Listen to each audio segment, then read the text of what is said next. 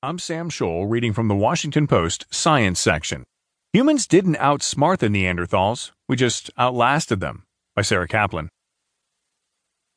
By the standards of the Paleolithic Age, members of Homo neanderthalensis were the height of sophistication.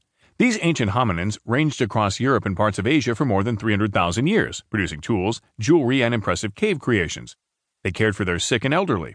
They perhaps even performed a primitive kind of dentistry.